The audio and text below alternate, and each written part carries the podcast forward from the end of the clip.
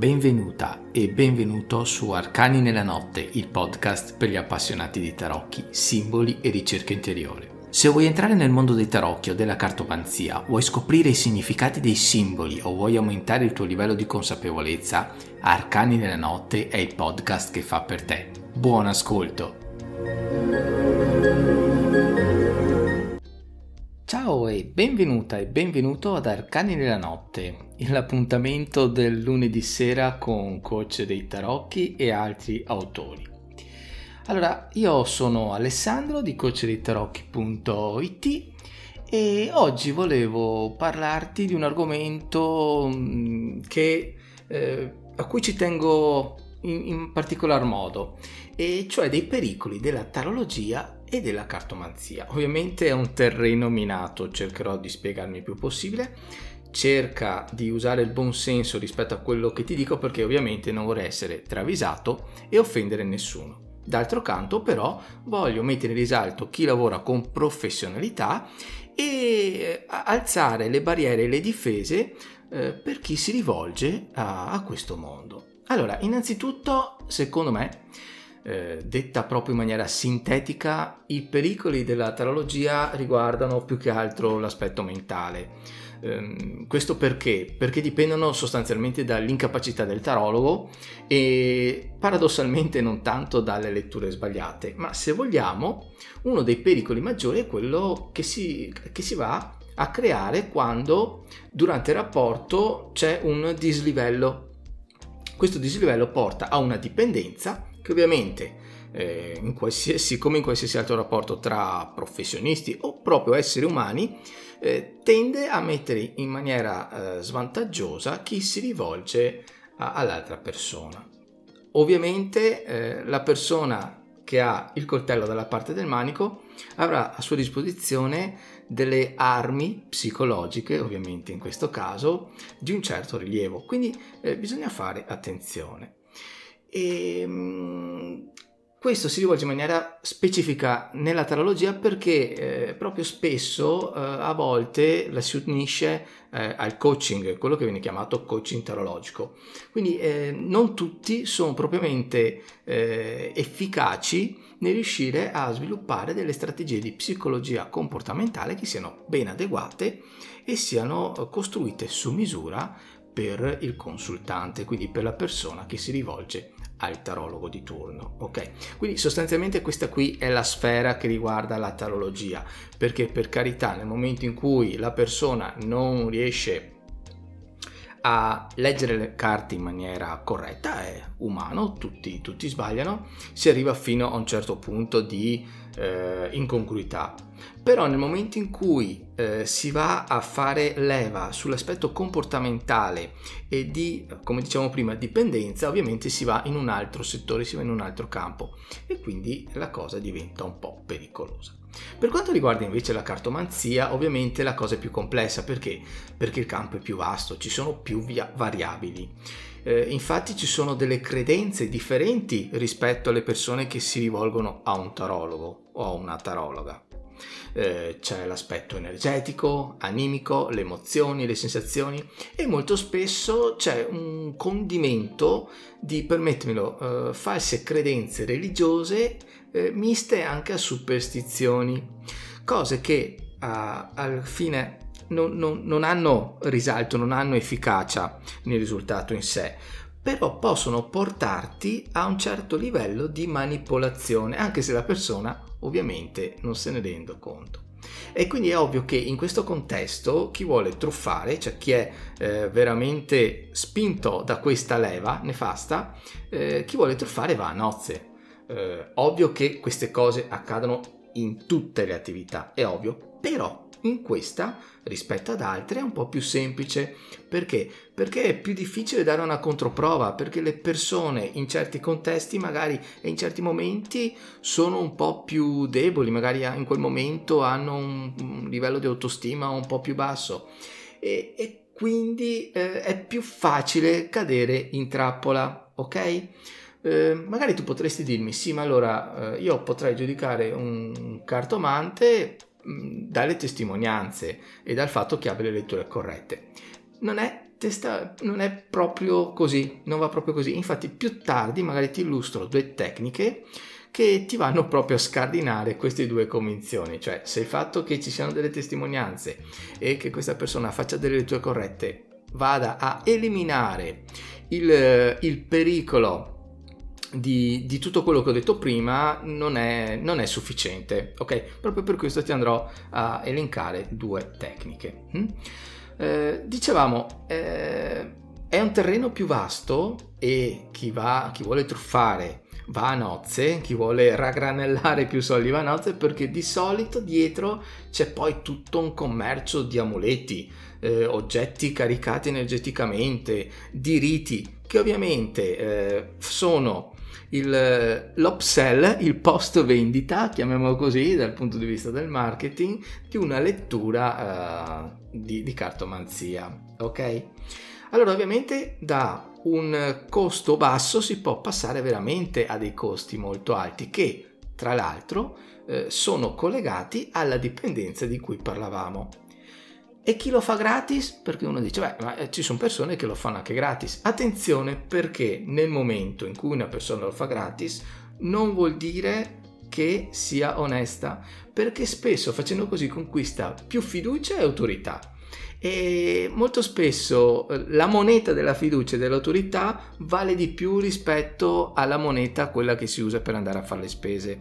Quindi, anzi, per chiudere il cerchio, a volte eh, è meglio spendere i soldi piuttosto che eh, ricevere un servizio gratuito. Okay? Perché comunque abbiamo delle leve come magari puoi mh, mm, andare a leggere, ti cito il libro di Cialdini, ok?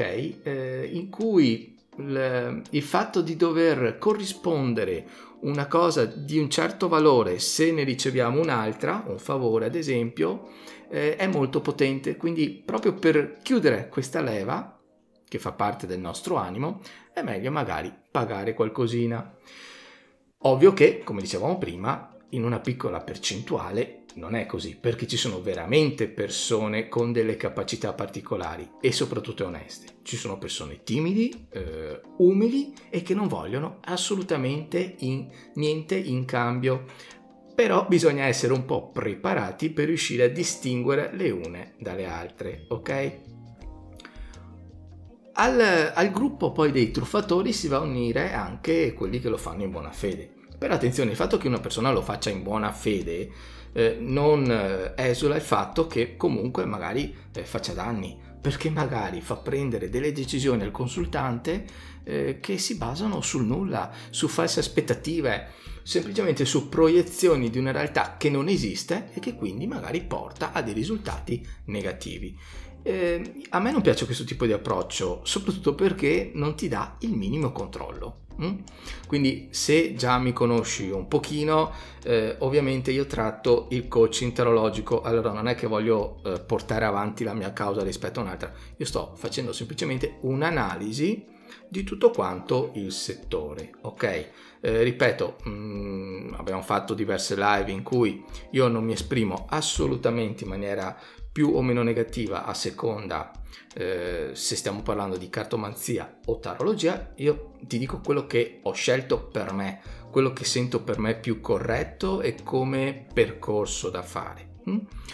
Assolutamente non vado a indicare come maniera negativa eh, l'altro settore, semplicemente in questo caso ti voglio dare degli strumenti di riflessione per riuscire a darti un maggior controllo sulla valutazione delle tue scelte. Ok? Allora, partiamo adesso allora con la prima tecnica. Eh, è una leva che fa... Mm, è una tecnica che fa leva sulla personalità.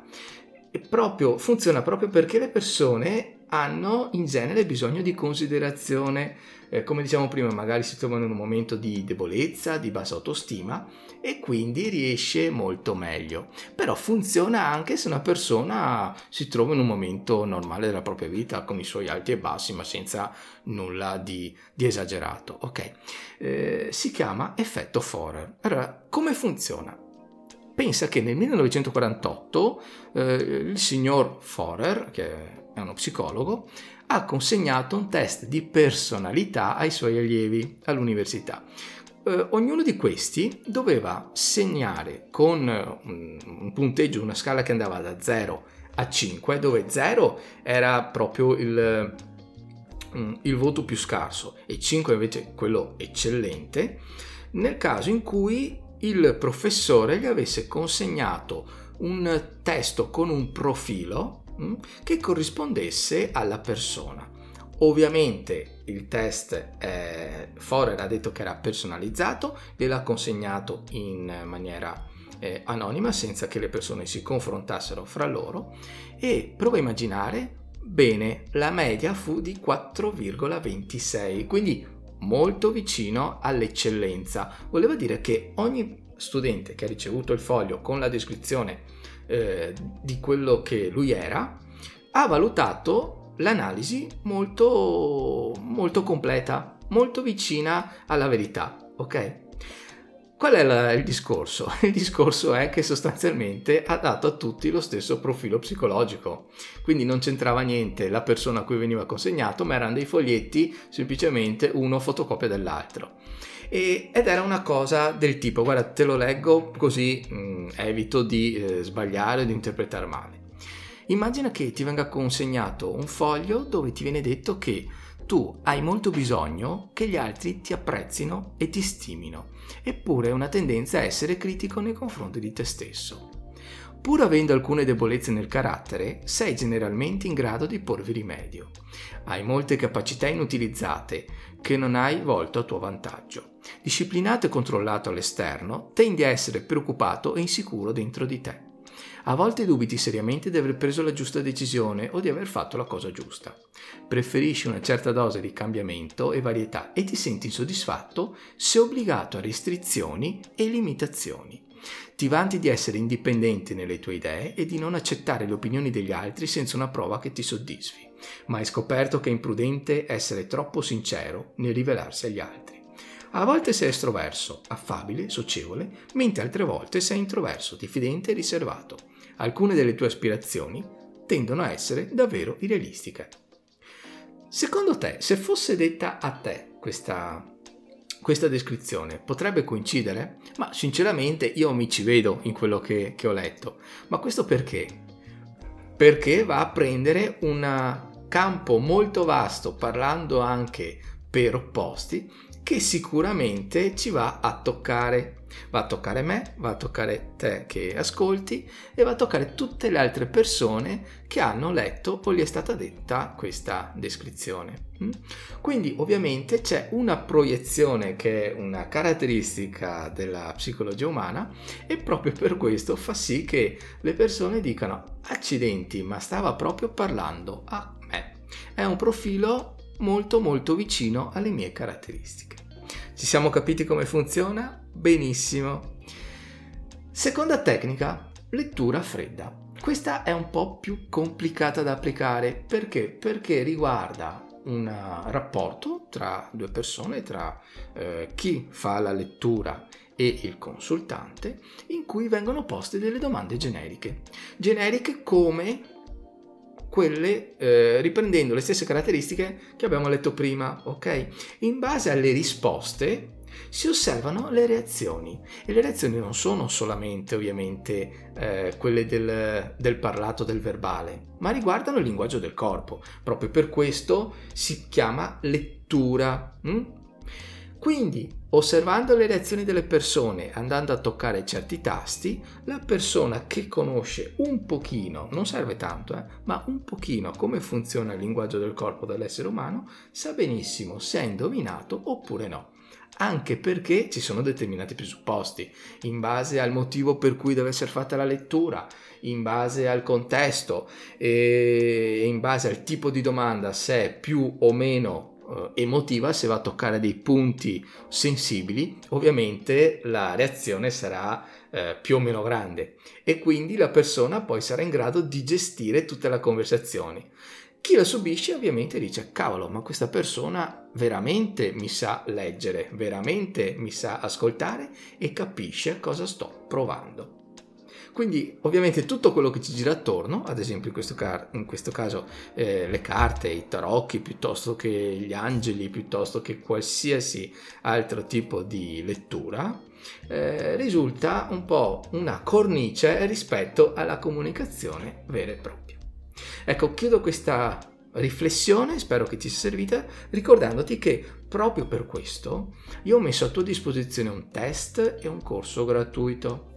Eh, si chiama Tarocchi per guarire, lo trovi sul blog coachditarocchi.it e non riguarda ovviamente la cartomanzia, ma è specifico per il coaching tarologico.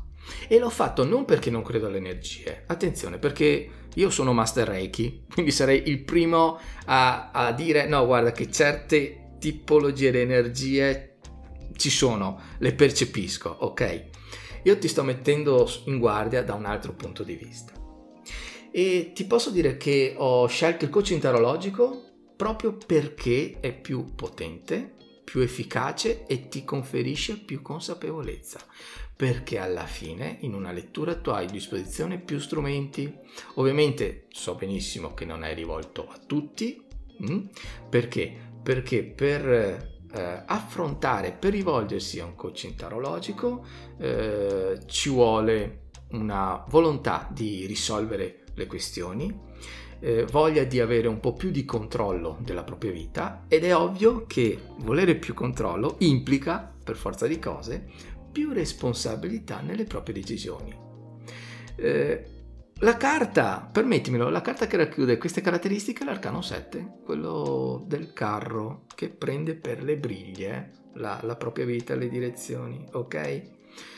Come risultato anche, unito a quello che dicevamo prima, ci sarà una vera autostima, perché è una stima basata sui risultati, sul controllo di quello che si fa sapendo però quello che bisogna fare, non navigando eh, a caso, ma riuscendo ad agire piuttosto che reagire alle cose che purtroppo a volte ci accadono. Ok? Bene, spero di essere stato chiaro, spero uh, per carità di non aver offeso nessuno, anzi mi farebbe piacere che ci fosse un confronto su questo, eventualmente farò anche dei dei video a riguardo, non vorrei eh, relegare questo argomento solamente al podcast Arcani nella notte e noi ci vediamo la prossima volta. Un saluto ad Alessandro e coach di tarocchi.it, ti ricordo il test e il corso gratuito Tarocchi per guarire e io ti lascio alla prossima persona che interviene dopo di me, Elisabetta e niente, buon ascolto. Ciao! Buonasera a tutti, ben ritrovati e anche questa sera con il classico appuntamento con i cristalli. Prima di introdurvi il, la pietra di cui parleremo questa sera, volevo mh, mm, parlarvi eh, brevemente di quello che sono i lapidari. E ehm, questo perché? Perché l'uomo è sempre stato per sua natura attratto da ciò che era bello, prezioso e misterioso. E non è strano quindi il suo interessamento per le gemme, che molto spesso avevano proprio queste tre caratteristiche in comune. Poi, nel corso dei secoli, il valore intrinseco delle pietre si è modificato anche per fattori esterni, quindi alla rarità e alla bellezza si sono sommate infatti altre caratteristiche che hanno le loro radici in altre scienze, come ad esempio l'astrologia e la medicina.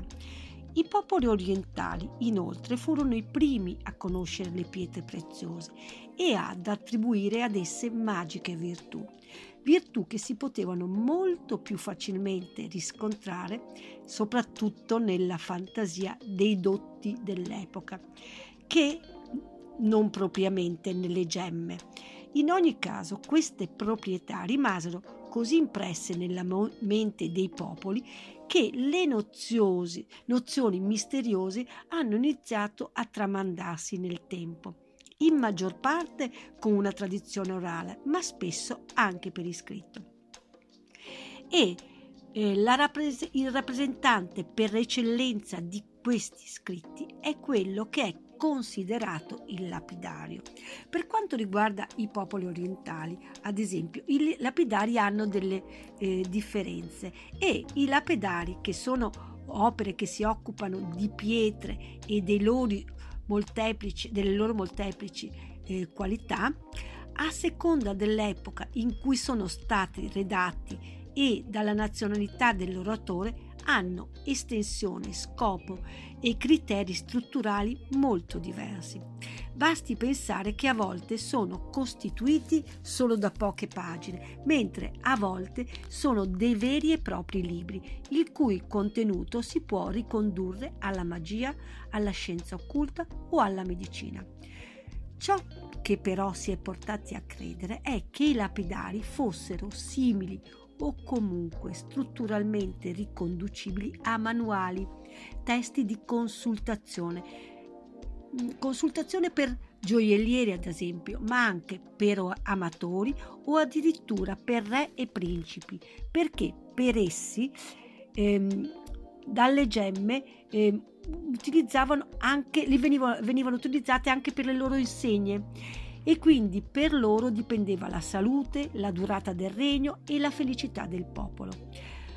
Questi testi ovviamente non nacquero subito come opere organiche ben definite, ma come ammassi di nozioni vaghe, riscontrati specialmente nei poemi dell'India e della Grecia. I primi scritti non possono essere infatti considerati dei veri e propri lapidari, dato che per lo più si tratta di libri con più argomentazioni e quindi delle pietre si parlava anche in maniera più limitata. Col passare del tempo però e con l'evolversi delle civiltà, questi testi assunsero delle forme più definite e quindi oggi si può parlare di veri e propri lapidari. Eh, prima di introdurvi la pietra, mh, mm, eh, la pietra della serata, che è lo Shivalinga, volevo parlarvi del, ehm, dei lapidari indiani, perché in India, al contrario della Cina, i lapidari si tramondarono praticamente da subito per iscritto. A quando risalga la ideazione dei lapidari indiani non è mh, mm, dato stabilirlo, anche se la compilazione è abbastanza recente. I più antichi scritti dell'India classica e specialmente il Kama Sutra hanno numerosi richiami alla magia delle gemme e alle loro influenze sulla sorte del possessore. Poi, col mescolarsi delle usanze e coi viaggi di Marco Polo, le varie culture si sommarono, dando luogo ad una cultura più o meno unificata, nella quale è difficile ricercare l'origine esatta di ogni notizia. Tra tutti i lapidari conosciuti, il Ratnapariska o conoscenza delle gemme può essere senza dubbio considerato il padre di tutti i lapidari. L'India infatti è considerata la culla delle pietre preziose e di tutta la scienza a loro inerente. Presso gli antichi indiani tre categorie di persone dovevano possedere questa conoscenza delle gemme o il Ratnapariska ed erano i commercianti che erano i diretti interessanti, i principi perché un signore doveva sempre essere in grado di giudicare una pietra e i poeti che nelle descrizioni dei palazzi e delle corti esibivano tutte le gioie di cui l'India era ricca. Il lapidario indiano poi è un tipo mh, mm, molto particolare di scritto, non certo riguardante la struttura, in quanto essa segue dei canoni ben precisi nella descrizione, perciò parla di origini, di qualità, di difetti, di virtù e di prezzo, ma piuttosto per la convinzione che tutte le opere sono molto spesso e perciò tutte le pietre, dono o castigo di una divinità e perciò, a seconda dei casi, apportatrici di fortuna o sfortuna.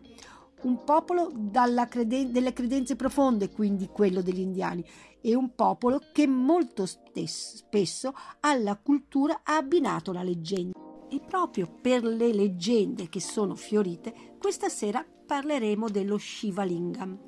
Lingam significa l'indicatore Shiva che attraverso Shiva conduce ogni cosa alla coscienza e di conseguenza la mostra.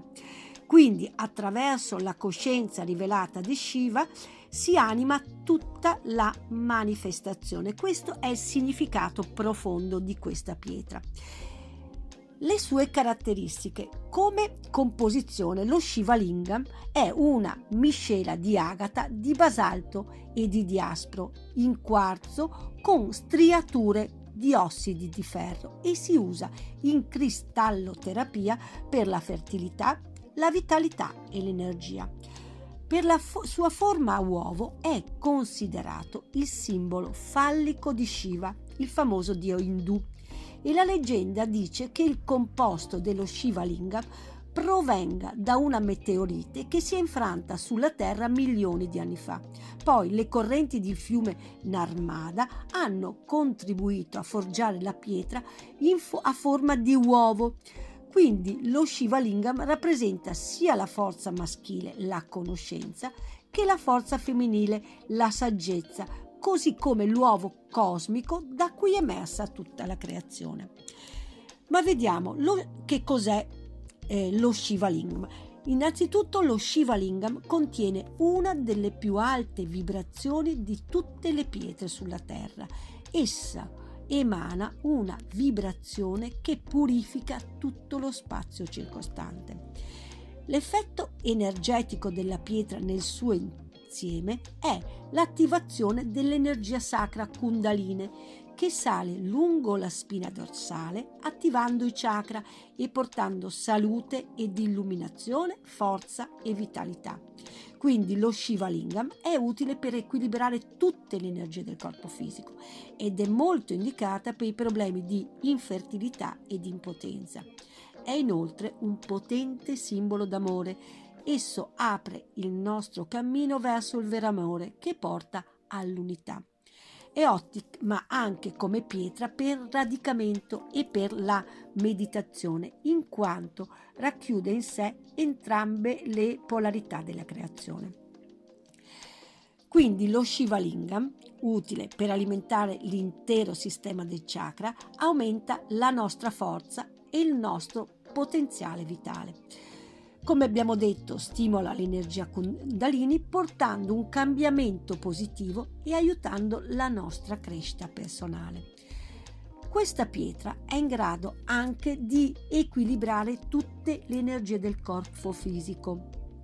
Come abbiamo detto, per i problemi di infertilità e di impotenza, per la specie maschile ed è riconosciuta appunto come un'ottima pietra per radicarci con la madre terra. Le energie di Lashiva Lim amplificano il campo elettromagnetico del corpo e stimolano tutti i nostri meridiani. Inoltre ci aiuta a superare le separazioni, i giudizi e la necessità di rimanere in disparte. Perciò a percepire unità anche in situazioni di apparente separazione e quindi a percepire che tutto è unione e noi facciamo parte del tutto. Quindi lo Shiva Lingam è in grado di stimolare l'intero sistema energetico, supportando proprio un benessere eh, generale. Una delle caratteristiche principali di questa pietra è che presenta entrambe le polarità, cioè la sua forma rappresenta la conoscenza e l'aspetto maschile della creazione, mentre le striature su di essa simboleggiano la saggezza, quindi l'aspetto femminile della creazione. E la sua forma riprende quella dell'uovo cosmico da cui è emersa tutta la creazione rappresentazione dell'armonia e dell'equilibrio. La Shiva Lingam è un simbolo di devozione a Shiva, proprio nel nome, dio della nascita dell'universo. Nella religione induista questa pietra è infatti considerata il suo falle. Ma Lingam, che significa anche il segno, vede attraverso Shiva che ogni cosa è condotta alla coscienza e quindi attraverso la coscienza viene rivelata e anima la manifestazione. Nella tradizione induista lo troviamo però quasi sempre associato alla yoni che simboleggia il ricettacolo femminile e quindi spesso vengono fatte offerte sugli altari eh, come atto di benedizione alla sacra unione del maschile e del femminile che generano la vita.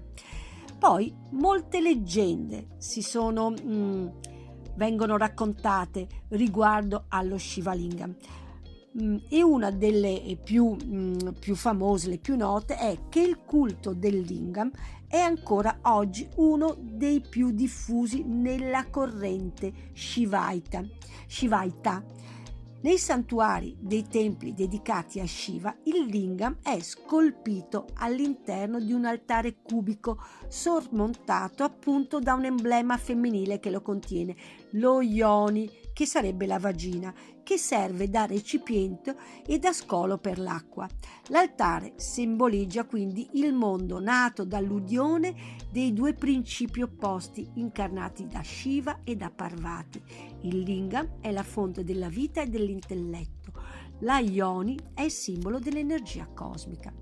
Una millenaria tradizione vuole che queste pietre aumentino la potenza sessuale e vengono usate infatti per trattare i disequilibri riproduttivi. Che cosa racconta la leggenda più popolare? Racconta che un giorno il dio Shiva incontrò casualmente un gruppo di sapienti che non riconobbero la sua grandezza allora si trasformò in un asceta nudo e sudicio e sedusse le loro mogli. Furiosi, i saggi lo catturarono e lo castrarono, ma nel momento lo evirarono, ma nel momento in cui il suo membro toccò terra, la luce sparì dall'universo. A quel punto i sapienti capirono di essersi sbagliati ed implorarono il Dio di restituire la luce al mondo. Shiva acconsentì, a condizione che da quel momento in poi lo adorassero sotto forma di linga, segno, un simbolo fallico sempre in erezione perché pieno di energia. Lo Shiva Linga possiede una capacità suprema quindi di amplificare la forza vitale chi e il potere vibrazionale di altre pietre o cristalli ed è una pietra che non necessita, dicono, di ricarica e pulizia. La pietra Shiva Lingam, insieme alla Moldavite, può portare anche una grande trasformazione e protezione nella nostra vita, incoraggiando sia il liberarsi di vecchi schemi, sia l'assecondare nuove idee e cambiamenti. In, in ultima, una curiosità. Queste pietre sono state rese note al pubblico dal film Indiana Jones e il Tempio Maledetto, dove si ricorderà erano ricercate proprio le pietre sacre di Shiva, appunto le Shiva Lingam. Come dicevo, si dice che il lingam non abbia bisogno di essere purificato, ma siccome in natura tutto si trasforma, pertanto il mio consiglio è di purificare lo Shiva Lingam lasciandolo immerso in sale grosso per un giorno oppure di metterlo a contatto con la terra per riequilibrarsi naturalmente. In alternativa si può risciacquarlo, sotto acqua corrente mentre si visualizza la liberazione delle energie negative accumulate. Poi lo si asciuga bene e si lascia uno o più giorni all'aria aperta. Allora, dove vengono estratte? Come dicevamo, le pietre chiamate Shivalingam si trovano nel fiume Narmada, nella regione centro-occidentale eh, dell'India, che è uno dei sette luoghi sacri.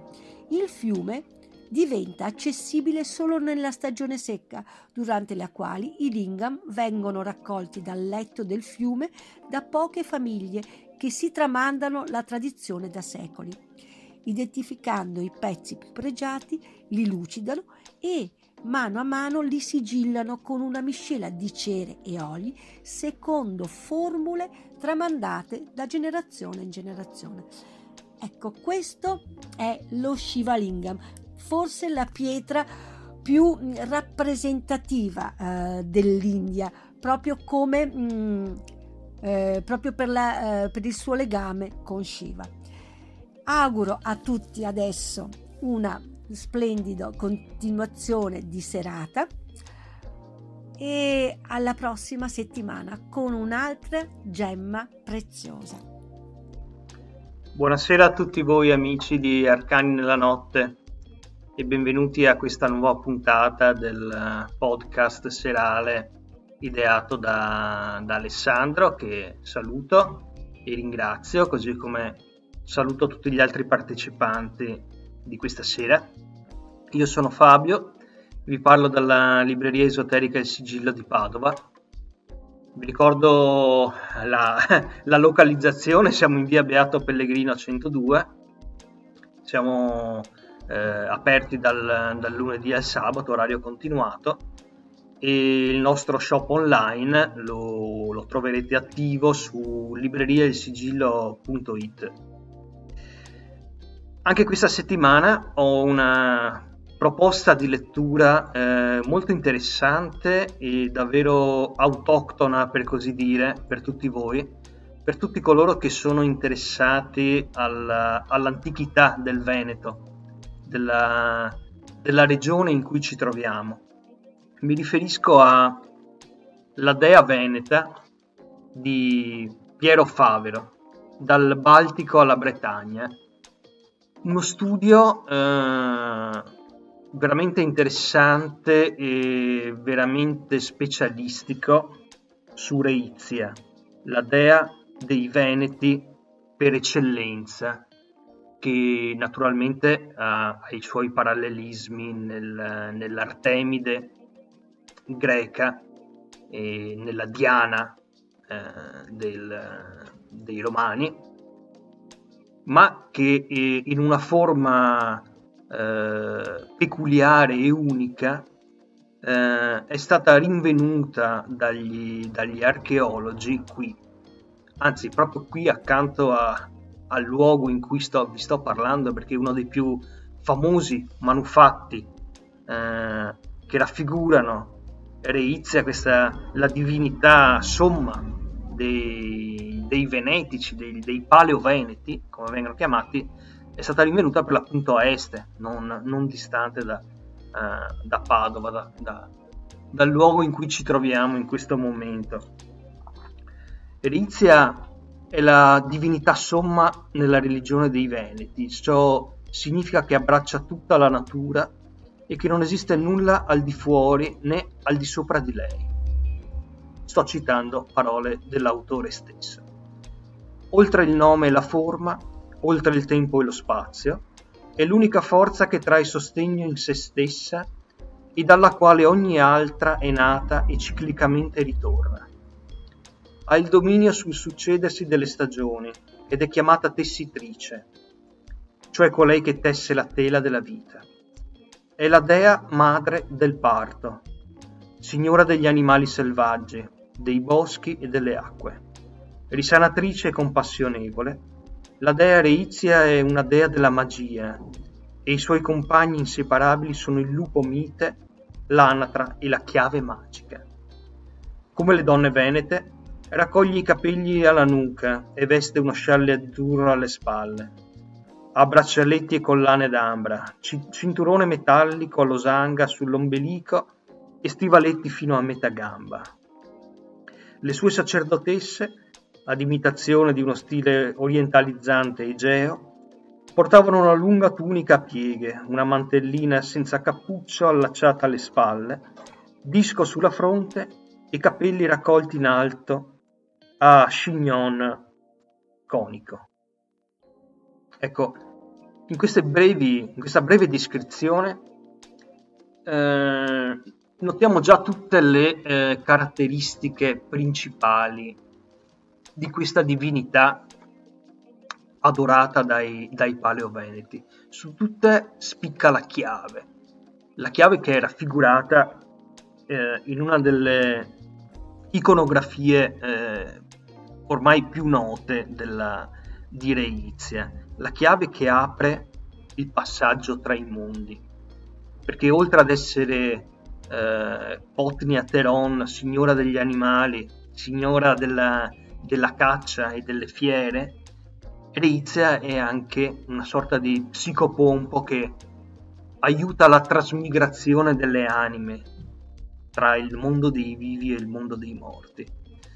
Il suo culto avveniva in boschetti sacri che uh, un tempo dalle, dagli inizi della laguna da cui io stesso provengo fino a, alla periferia di Padova si estendevano in quella che veniva chiamata eh, selva fetontea, citata, citata, da molti autori classici, un'immensa foresta eh, che custodiva eh, segreti ormai eh, irrimediabilmente perduti e che si estendeva appunto dalla laguna fino alle periferie di questa città eh, eh, per arrivare anche alle, alle prealpi, alle, alle pendici montane.